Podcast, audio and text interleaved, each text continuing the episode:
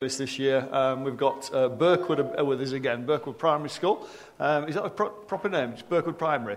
Uh, I was there on Friday. I had just a fantastic time with them. It was ace. Um, I, I, will be taking that up with Esther later. I was made to sit at the front by myself with a giraffe in front of all the kids. I thought I'd just gone to say hello to some staff. And instead, I spent the afternoon with a giraffe and hundreds of kids. But it was ace, and I loved it. So it's going to be exciting. Um, we're continuing my happy series. Okay, Did, was everybody happy after last time? Yes. Tell your faces. You're all looking dead serious. Mm-hmm. Prove that you're good enough to preach. We're going to look at happy part two. Who's feeling happy? Oh, you see, if you're a visitor this morning, if you put your hand up and say, Yes, I'm happy, you know there's a good chance I've set you up. And I'm, so uh, whenever I say, Does anybody feel like my entire congregation go, I am not moving. I am not catching his eye. I am not moving my hands. Happy is the series that we're doing. Happy is smaller than kingdom thinking. If we settle for happy, we are settling for less than God's best. The last time I spoke, I effectively said that while we may pursue happiness, then we may possess something. But when we pursue God's blessing, that brings God's presence and purpose and passion into our lives. And that is so much bigger. God's blessing is so much bigger than just happy. So when I say the words, think, think when I use words like happy, what comes into your mind? When I say happy, you don't have to shout this out because I'm not going to trick you. But if I say the word happy, you're all having thoughts now. Happy, you're having happy thoughts or thoughts about happy things that you've done. Ian, what makes you feel happy? Riding your motorbike. I had a motorbike. I don't have one now, but spring's coming. spring's coming and eBay's there. When I say the word heaven, what comes into your mind? Eternity. Who said that? Eternity. You've just done Bible course, you're not allowed to answer. Ian, when I say the word heaven, don't say riding my motorcycle in the summer. Fluffy clouds. Okay, you need to do a Bible course.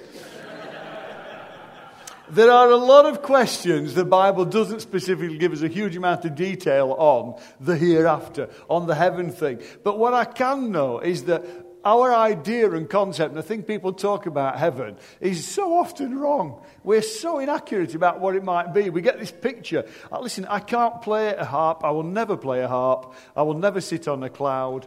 That's not what heaven is described as.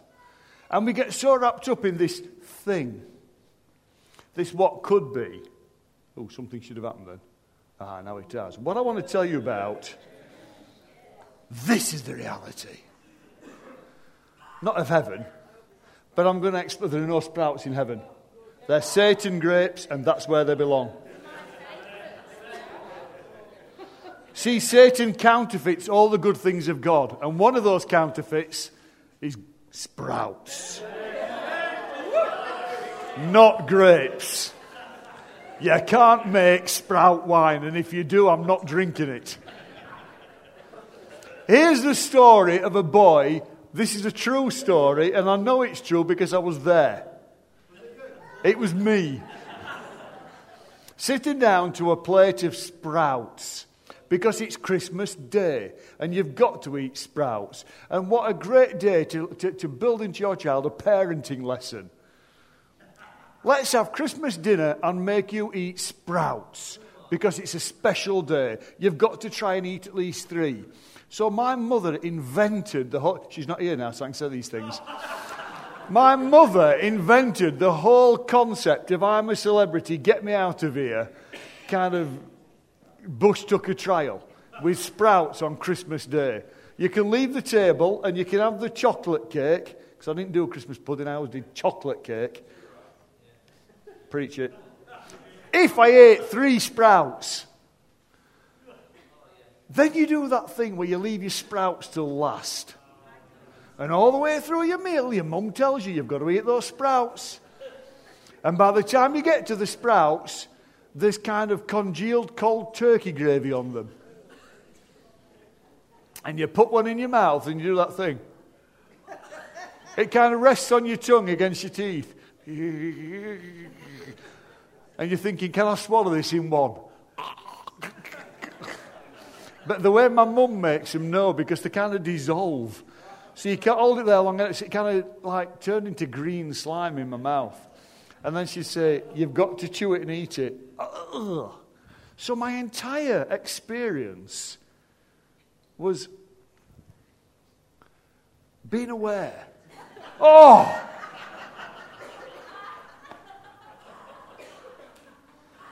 Building up to Christmas, I'd, I'd, I'd, like Christmas morning unwrapping presents, and in my mind would be three sprouts.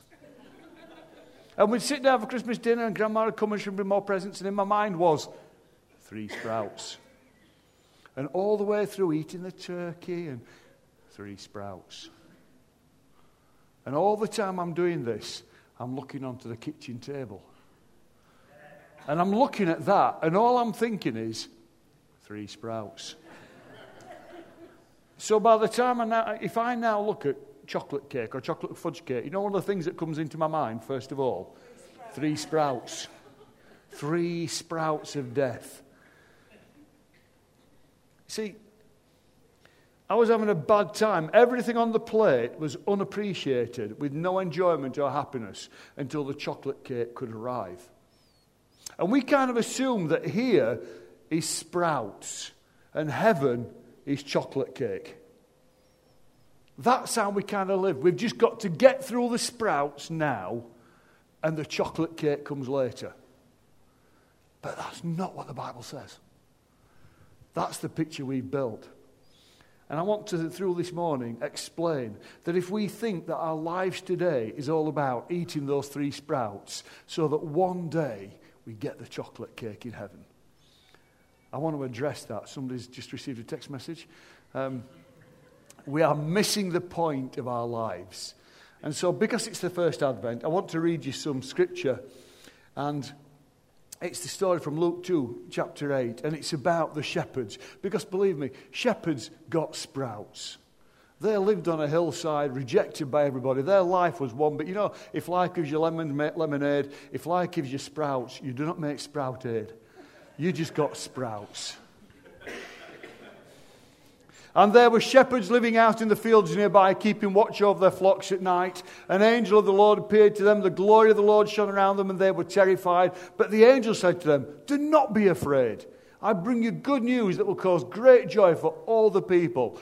Today, let's do that American thing. Say after me, today. today.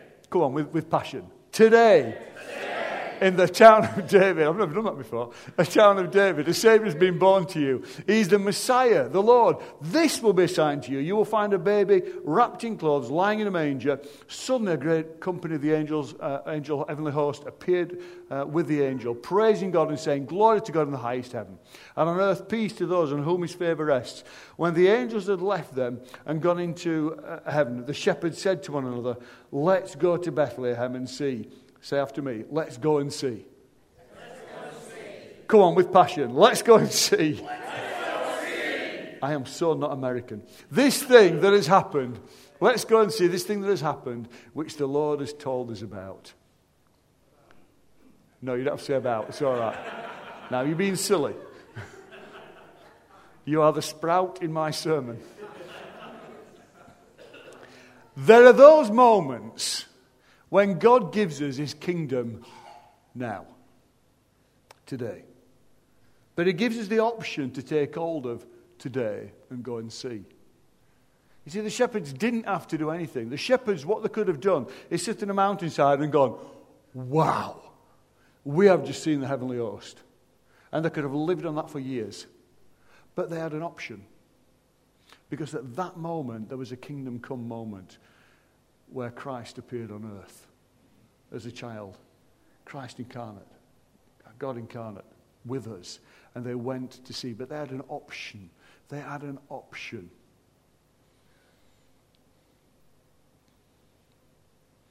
I just want to read you this scripture. Because we're going to look at the kingdom of God because the kingdom of God is about his presence and his blessing. And it is so much more than heaven and so much more than happy. It is current.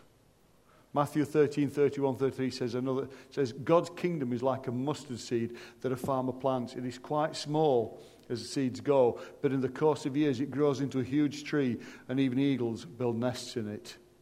The footnote is not in scripture, that's mine. Mustard seeds in Palestine are not the same plant we make English mustard with. It's a different plant. What is the kingdom of heaven? When Jesus prays, Your kingdom come. What does that mean? And what does that, how does that relate to our happy?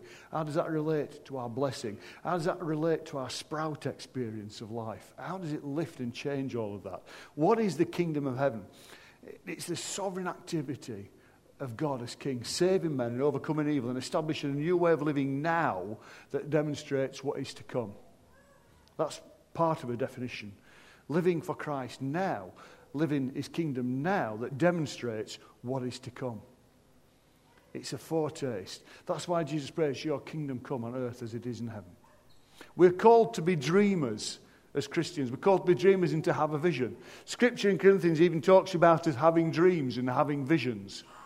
Holy Spirit inspired. We're meant to be dreamers and visionaries. What do we see for our church and town going forward? You see, we can sit on a hill and say, wow, that was exciting. Or we can say, let's go and see. Like the shepherds, let's go and see. What do we see for our church and for our town going forward? What do you see?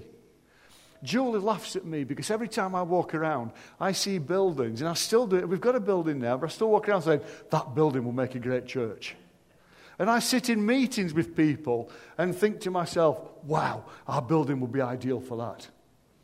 What do we see? Are we looking and hearing? Because we want to pull his kingdom into our now experience. Got to tell you, I was sat at a council meeting the other day. Um, and in this council meeting, um, there was, there's, there's, there's loads of funding. Just Barnes have won loads of funding to build the first women's centre that Barnes has ever had that's going to do all sorts of different things. And they want a fairly central location where they can open a cafe and put in some accommodation and really build into people's lives and support them and, branch out into, into the wider community. But they can't find a building anywhere near the town centre that's travelable. And I'm thinking, I can. Look, I don't know if God's in that, but we're called to dream dreams and have visions. We're called to say, what could God do in a situation like that? So I, every meeting I'm ever at, I sit there. I've got directors in the church now thinking, oh, Lord, what has he got us into? but let's be living lives that are constantly saying, Your kingdom come. Yeah. So when we're in conversations with colleagues at work, so when you're in a conversation and somebody say, My life's like Job, you're in a conversation there because you're Christ in that situation. You can, you can be calling kingdom into that setting. You can be call, calling transformation into it. What does God want to do in our town? Any clues? Has anybody got a clue what God wants to do in this town? He wants to transform it. He wants to transform it. And not just with light shows shown in the town hall. He wants to train, change it from the inside out. He doesn't just want to gloss over it. He doesn't want to put nice lights on it to make it look nice. He doesn't want to build nice um, shopping centres that are amazing things to have. And I'm so thankful that town is changing. But he wants to take individual lives and transform them from the inside out. He wants us to be able to pray, Your kingdom come in Barnsley as it is in heaven. Because that's his prayer. That's his heart. We can dream dreams that will shape our home. Jesus describes what the kingdom of God is like. He compares it to a mustard seed. The, very, the mustard plant uh, uh, in Palestine says it's very, very tiny. It's not what we make mustard of, but it grows hugely. It's enormous, this plant, by comparison to seed size. In the East, Palestine area, in the Middle East, when you speak of a mustard seed, it would represent smallness. It would represent insignificance. It will be something to be overlooked. But Jesus actually says the kingdom of heaven is like that. You might overlook it, but don't underestimate it. Don't underestimate it. This little mustard seed is going to grow. So we need to be dreamers and vision carriers. And I, I, I know that sometimes I sit in meetings and have ideas, or I roll up at meetings with ideas. And I know that sometimes Neil, Neil's got this thing. So I'm just, facing me. Neil does this thing where he goes, And sometimes he does it to me in meetings, and it's code for, ah, no. really? And you, that's why we have a plurality of leadership, because if it was just me, we'd all be bankrupted on the streets now. But when I sit down with leaders, I'm looking for dreamers and visionaries. I look out for those that come up with 10 ways to make something happen, not 10 reasons why we can't. That tells me far more about our church than I can imagine. So I'm excited when people come to me. This morning, when people come to me and say, Did you know about this happening in church? Did you know what this has happened to me at work? Did you know about this situation? Do you know about this? That's exciting because that's God at work. That is the, the tiny taste. That's the mustard seed size, your kingdom come in people's personal setting. And that can be your experience. So Jesus is pointing out the kingdom of heaven starts with the smallest beginnings and no one knows where it will end. Jesus is saying in our lives, we can let it grow. Think of it. The kingdom starts small but ends big. We're not called just to get to heaven, but to influence now as priests and ambassadors for Christ as we walk about in our daily lives. So, a testimony this morning that we had was so important when Ruth stood up and talked about, you know, this is who we are. This is who we. That is so important. We've got to get hold of this stuff. The mission of the church is to reach the world. Growing church not only knows that, but it's living it. And you can live it in your situation. And I find that really, really exciting. That, you know, when, have you ever, has anybody ever done that thing and said, my life's only small and insignificant? You, you may, I'm not going to point you out. Is your life small and insignificant in your opinion? You may raise your hand now if that's what you think. Wow, everybody's life is big and significant. That's excellent. You're just frightened of saying So many people think their lives are small and insignificant, but here's the deal. When Christ is involved and we're praying the prayer, Your kingdom come, oh boy, you can change everything. You can change everything. Go back to the moment when you invited God into your life the first time when you became a Christian. Just go back to that moment. If you're a Christian in this room this morning, go back to that time when you invited Christ into your life for the very first time. And then just think to yourself, what kind of a journey has it been since then? What has happened in my life over the weeks for some of you, over the months for others, and over the years for other people in this room, and over the decades for other people in this room? Isn't that special people say that? For some people in here, it's over the weeks. For some people, it's over the months. For some people, it's over the years. And for others, it's over the decades. And for one or two of you, it's the millennia. But think of all that has happened in that journey that started as a mustard seed. Because I don't know what you were like when I, when I became a Christian. I prayed a prayer, and it seemed really small. And I kind of prayed the prayer to become a Christian and sat there. So I prayed it again and waited. And over the next couple of weeks, I prayed it probably a dozen times because I, lightning never fell at any point. If lightning fell, could you just raise your hand now, please? Nobody had lightning when they became a Christian. I kind of expected Ian to put his hand up there and say, the sprout in my sermon. You could see him thinking, I, I know the glint in his eye.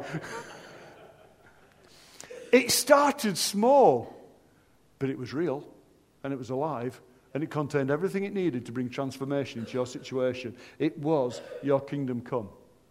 It's that, that open door. It's that seed that begins everything that God promises being revealed and unwound in your life, becoming a reality in your situation. That's exciting because our lives have been impacted by it. And when I look at my own life, I can only talk about my life. It's not fair of me to point at you, but I know there are many people in this room like me. Things I do and say, and places I've been, and people I've met, experiences I've had, revelations I've had um, connections and, and, and coincidences that are too big to be coincidences. They all began at that moment when you fearfully say, Jesus, if you're there, would you be part of my life?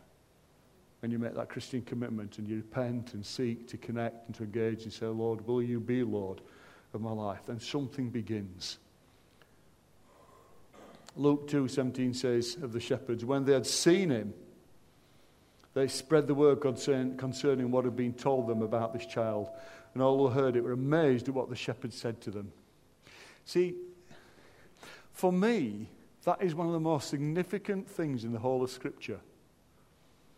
The shepherds saw angels, and then they saw a child in a crib. But something remarkable happened. They were the first evangelists. They were straight out there to declare the truth. How amazing and exciting is that? This small thing. I've got to tell you, their life was sprouts. Their entire existence was sprouts. And yet they're able to see something glorious because, in their experience, they were face to face with the revelation of Christ. Kingdom come in their lives. But they didn't hold on to it, they carried it and they shared it and they were a demonstration of it and they lived it. And that is the call for ordinary people like us. In the smallest ways, they knew how to grow. The kingdom of God begins here. From the outset, the message of good news is entrusted to the most ordinary people who could dream big. And those shepherds dreamed big. You know how to grow. You've done it already. You know, when we invite in the smallest things into our lives, those things will grow. So, guard what you invite in.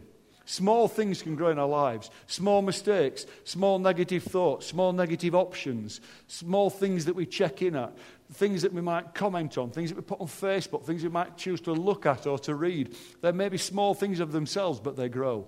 So let's make sure that it's first of all it's Christ that we put into our lives. Let's make sure it's Christ that's growing. I think a lot of times as Christians we get discouraged because it's not big and not dramatic. Who would like an earthquake experience in their Christian life? I would. I want to do that thing where if I pray for Robert, I, I, I of zzz, I want, to, I want lightning to come out, you know, like the Emperor on Star Wars. I can't, wouldn't it be great that? Neil, like Iron Man, some big like white lightning thing coming. But God knows us and knows that if we were running around like superheroes, we would think we were superheroes. When Christ is our hero. We want the big and the dramatic. All we have to do is match His word in our life. That's what we're called to do, to match His word in our life. We honor and lift Jesus, not us. And then blessing flows. You see, I know, I know if when I prayed for you, lightning came out of my fingertips, doesn't matter what you say, some of you put on, fingertips, on Facebook, our pastor has lightning fingertips. And I will be the pastor that's promoted us. Come and meet the pastor with lightning fingertips. Okay, I know it would happen, wouldn't it? Yeah. Oh, come on, somebody. You're telling me if my hands glowed in the dark, you wouldn't put it on Facebook? Mm. I'd be deeply disappointed if you didn't. You see, we pursue things because we think those things will make us happy possessions, opportunities, recognition, ministry. We can pursue those things, but we risk reducing our faith because our faith isn't possessions, our faith is in a person.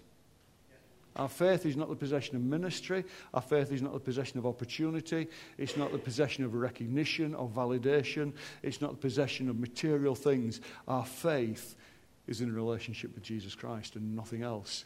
We don't compete for possession, we serve with purpose. Jesus started small. He was 12 men in a small room. I want to tell you an amazing story because I like history and weird history. Has anybody heard of Telemachus? Yes. Who was Telemachus? Oh, well, that's not, so that's not the same. Anybody can say. there was a Telemachus in the Greek Odysseys, but he's the wrong one.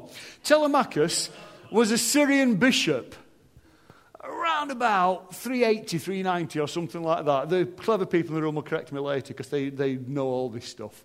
Um, people like Mike and Mark, they breathe this stuff.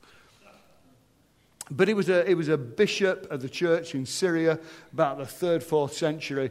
And he went to Rome and he got to Rome and there's all sorts of stuff going off in arenas and stuff and gladiatorial fights. And he looks around the room, people baying for blood. What do you do as a Christian in that setting? You jump into the arena because Christians are dead popular in arenas in those days. He jumps into the arena and he actually stands in between two gladiators and begins to preach the gospel and says, This is a bad thing. What you're doing is a bad thing. Within four years, the emperor had banned all gladiatorial fights because the, the mood had changed. It changed the mood of Rome. It changed the mood because he was prepared in one small way to step up for Christ and proclaim good news in a dark place. True story. True story. I should say, true story. It's big, it's good. Christians don't actually say they won't act. They'll say things like, I'll get to it eventually, or someday, or when the time is right, which means never. For Telemachus, there was one moment in time where he had to get into that arena then. That was his soul. That's the only thing he's known for. That's the one thing he did. He took his opportunity. He did it at that moment. He stepped out in faith. He did the outrageous. He signed up for it. People often say to me, Why do you run marathons? Or why do you do this? Or why do you do that? Why do you take risks? Why would you jump out of an aeroplane? Or those kind of. Just sign up for it. Just do it. And work it all out afterwards. And just know that you'll do it. Sometimes with God, we've just got to sign up for it.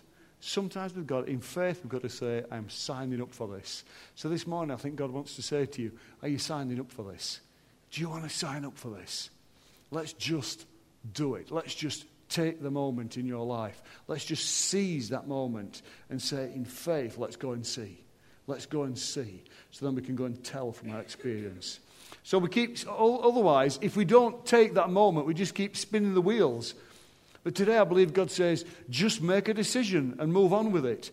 Don't get stuck in the no man's land of believing the lie that says, one day, one day I will, one day I may, one day when the circumstances right, one day when my situation's changed, one day when things feel different, one day when I'm better. You know what? Just make a decision. Sometimes we can just be brave and say, against the odds, against the outrageousness, one day I'm going to do this outrageous thing. I love stories where people do. Um, there's somebody in this room who I, I've got to be very careful, I don't know who knows, but has just made some massive life decisions and said, you know what? In my time, I am going to do this thing. I'm going to do this. I'm going to go and have an adventure with God. I'm going to do this. Do you know what? I just feel excited when people do that. Because they've put themselves in a place where only God, only God can. Only God can when we can't. So let's put ourselves into a God adventure and say, only God can. This morning, church, I just feel God is saying to some of us in this room, put yourself in a place where only God can. Yeah. Who knows? Maybe today God wants to change an empire, or at least a home, or a workplace, or a street, or an office, or a factory floor, and He's going to use you. Maybe it starts by pursuing the presence of God then you carry the purpose and passion filled presence of God into your life situation. And then as you begin to pray, Your kingdom come, you'll put yourselves in a position where the only thing that will work now is His kingdom come.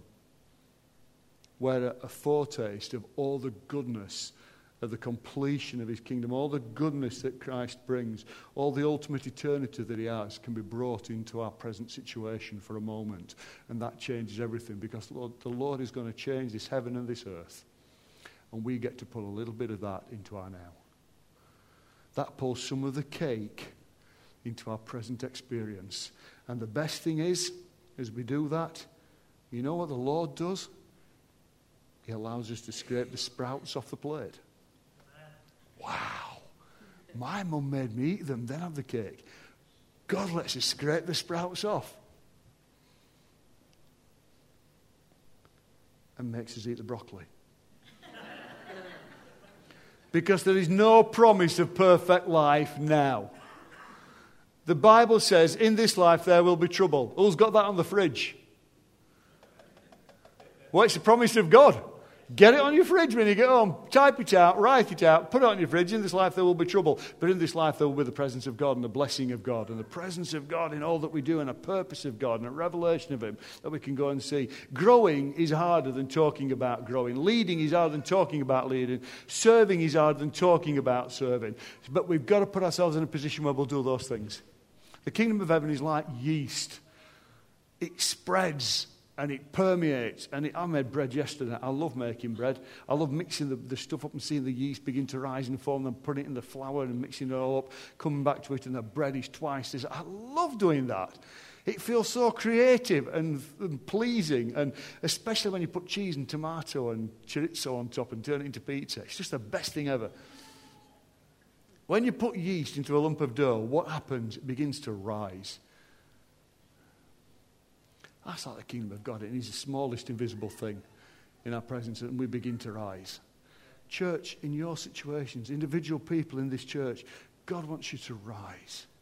He wants you to grow. He wants to place His kingdom within you. He wants to place His Holy Spirit within you so that you can transform.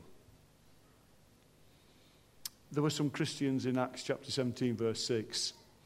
And these Christians went to a place called Thessalonica. It's people, you can go on holiday there now if you want. But in Thessalonica, in, in, in what was Greece then, Christian men turned up. And this is what the local people said These men who have turned the world upside down have come here also. There were 12 people originally, and now they've turned the world upside down. And the world looks at Christians and said, These men that have turned the world upside down have come here also. Church, we are called to turn this world upside down. You are called to turn your street upside down. You're called to turn your office upside down. You're called to turn this town upside down. It's called to turn your family upside down. Not vengefully, not in anger, not in frustration, but we're in the passionate, committed love of Christ to speak out truth to walk for Christ first. Because if 12 people can have said of them, they have turned the world upside down, what could we do in Barnsley? We're in the business of turning our world upside down. So the kingdom of God starts small but grows immensely, touching a lot of people, and it changes us. This is bigger than happy. This is so much bigger than just pursuing happy. This is the blessing of God. It's the blessing of God. Matthew 6:33 but seek first his kingdom and his righteousness and all these things will be given to you as well all this stuff follows. Uh, you know, I kind of feel happy will follow, contentment will follow, fulfillment will follow, but first of all, pursue the kingdom of God. The Lord Himself tells us to seek it first. His way of doing things rather than the world's way or our own way.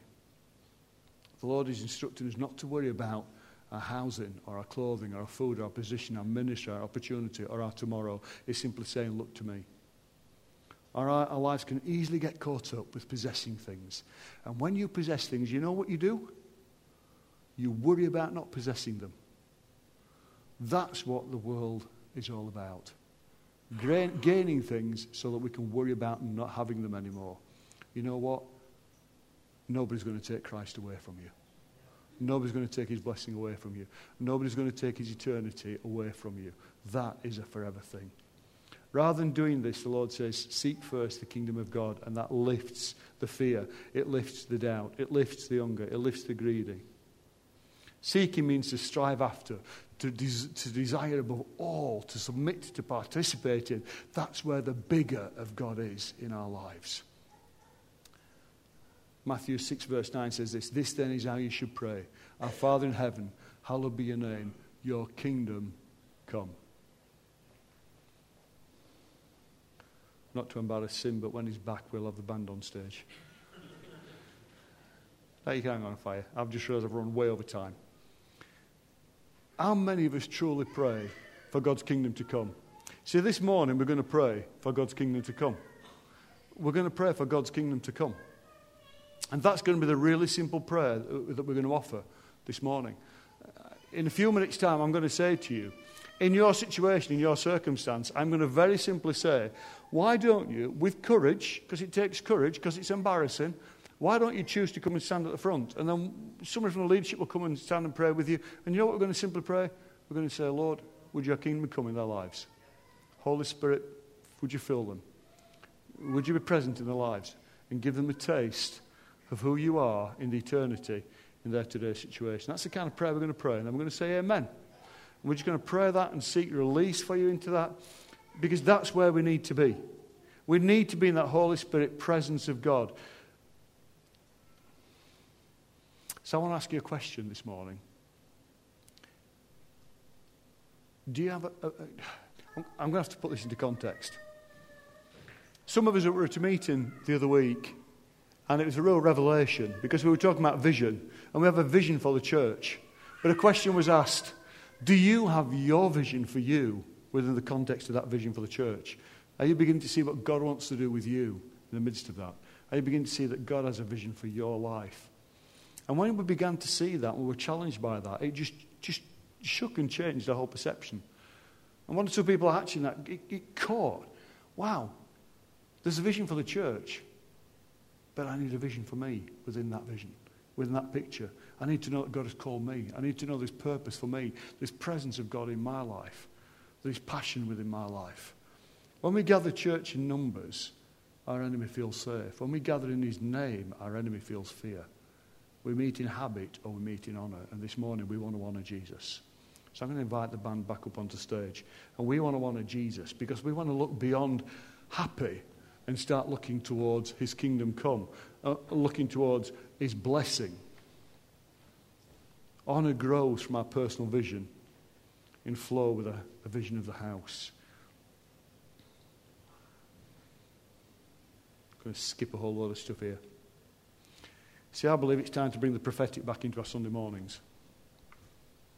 It's time to bring the prophetic of our Sunday mornings into our Monday mornings so that we can begin to tip the world upside down. What defines you? What defines your life in Christ? Is it the pursuit of happy? Or is it possession of God's blessing? This morning I want to pray God's blessing.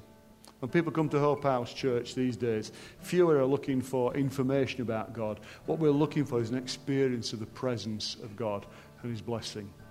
So we're going to pray today for His presence in your life, for His purpose in your life, and for His passion in your life.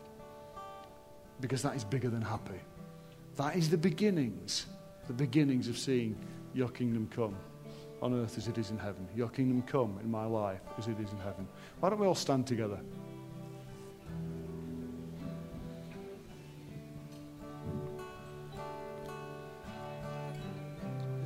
So, what I'm going to do, I'm just going to pray. And then I'm going to sit down, and the band are going to lead us in worship. And it might be that you feel you need that blessing in your life.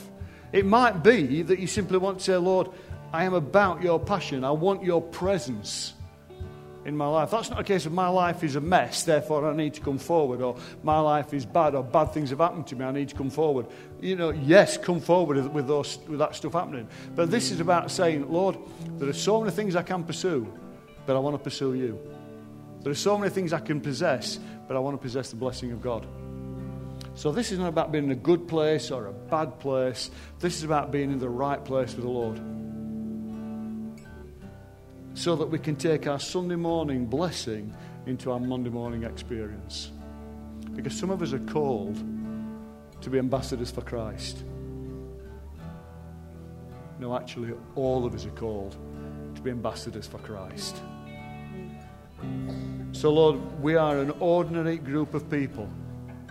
And there are lots of sprouts on lots of plates in this room. And for those that love sprouts, the Lord bless you. But I don't there are lots of things happening in the lives of people in this room. There are lots of great things and lots of hard things. There's lots of history. There's lots of potential. There are lots of good times and lots of bad times, lots of questions and lots of other answers. But Lord, what we do know is that without you, we are nothing. We have got no eternity. But Lord, without you, we've got no right now. And so, Lord, we want to pray this morning that you would bless us with your presence, that you would fill us with your spirit. That, Lord, when we pray, our Father in heaven, hallowed be your name, your kingdom come. Lord, we will begin to get a foretaste of your kingdom come in our lives. Your kingdom come, a taste of that eternity in our present. Lord, that that would change our perspective on who we are, change our perspective on how we walk, change our perspective on how we talk, and how we respond, and how we move through this world.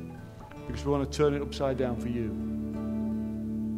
So, Lord, we pray now that Holy Spirit, you would touch hearts, you would connect with people. And as we worship, people be ready to receive your blessing, ready to receive your passion, ready to receive your purpose, ready to be in your presence. Amen. So as we worship, if you want to respond to that, that's fine. If you're comfortable where you are, that's equally fine. But just for a few minutes, four or five minutes, let's seek to receive.